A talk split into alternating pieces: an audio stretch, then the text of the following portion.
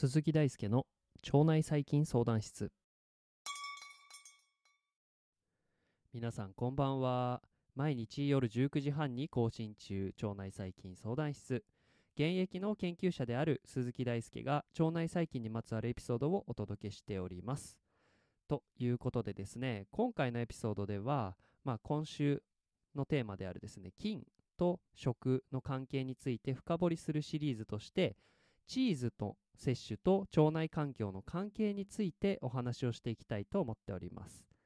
チーズといえば、まあ、乳酸菌とかあとはカビ、まあ、ブルーチーズとかによる、えー、発酵過程によって、まあ、とっても輝く乳酸乳製品であり日本人にもとってもよく食べられている食材の一つだと思います、え、まあ、栄養が豊富なチーズはですねじゃあ実際に腸内環境にどのような影響を与えているのでしょうか。今回の、えー、お話ではですねチーズの中でもブリンドザチーズというですねスロバキアなどで作られた、えー、羊の乳を原料とした、えー、チーズの研究について、えご紹介していきます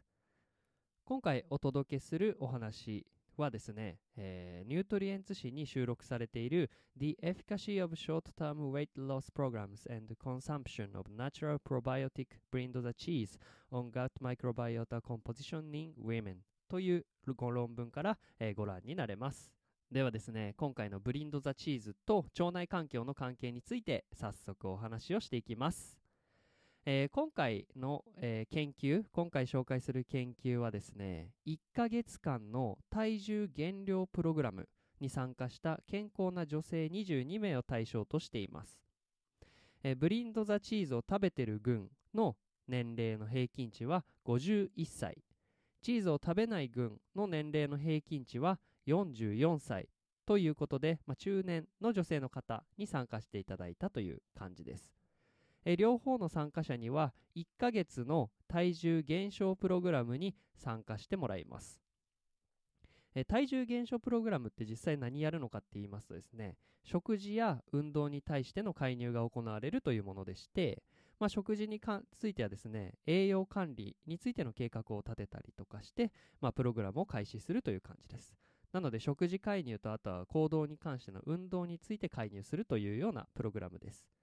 でこのプログラムで、まあ、チーズを食べる群と食べない群というものを設置しましてチーズを食べる群ではですね毎日 30g のブリンドザチーズを食べてもらって、まあ、これを1ヶ月続けた時に、まあ、どういう変化が出るのかというような研究という感じです。で、えー、体重減少プログラムを実施した結果についてお話しするんですけれどチーズを食べても食べなくてもとりあえず体重 BMI 体脂肪そしてウエストの周囲径なのでウエストの、まあ、サイズというか長さですねは減りました。なので体重減少プログラムはまず成功したと言えてさらにまあ筋肉量は優位に増加するという結果が確認されました。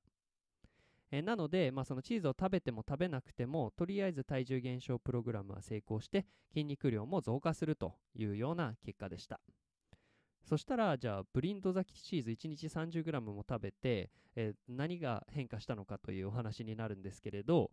それはですね、乳酸菌や短鎖脂肪酸、生成菌、酸性菌の相対存在量、つまりですね、腸内細菌層にこのチーズを食べるということが影響を与えていました。例えば、ラクトバチリシアレス、あとはストレプトコッカシアセ、あとはラクトコッカスやストレプトコッカスなどの乳酸菌、あとは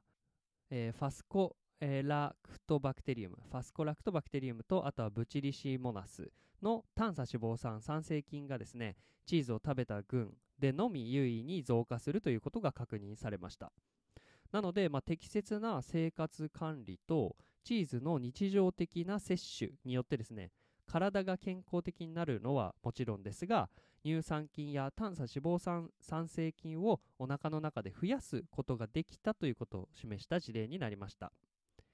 ではですね、えー、最後にこの研究のアピールポイントを簡潔にまとめていきます。この研究では何を言いたかったのでしょうか。えー1ヶ月間の食事や運動への介入によって女性についての体重減少や筋肉量の増大を確認しました。さらに1ヶ月間ブリンド・ザ・チーズを1日 30g 摂取することによって腸内における乳酸菌や短鎖脂肪酸産生菌を増加させることに成功したということです。えーブリンド・ザ・チーズはですねあまり聞き慣れないかもしれませんがこれ乳酸菌が含まれるプロバイオティクスであることが、えー先行研究から明らかになっています。まあ、皆さんもぜひねこのブリンド・ザ・チーズを見かけた際には一度食べてみてはいかがでしょうか。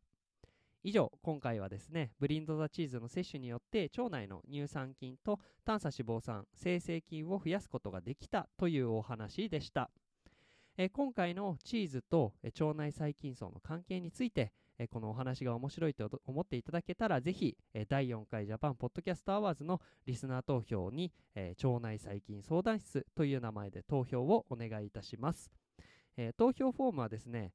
概要欄のリンクから、飛ぶことができますのでそこで名前は腸内細菌相談室で、投票をお願いいたします。皆様と一緒に、腸内細菌や腸内環境の知識を常識にしていきたいと思っておりますのでぜひご協力をお願いします。腸内細菌相談室は腸内細菌についてわからないことがあるあなたのために存在します。わからないことや難しいこと紹介してほしいことがあればメッセージをお待ちしておりますので、えーぜひですね論文の紹介から基礎知識の解説まで腸内細菌相談室を使い倒しちゃってください。あなたのリクエストが番組になります。本日も一日お疲れ様でした。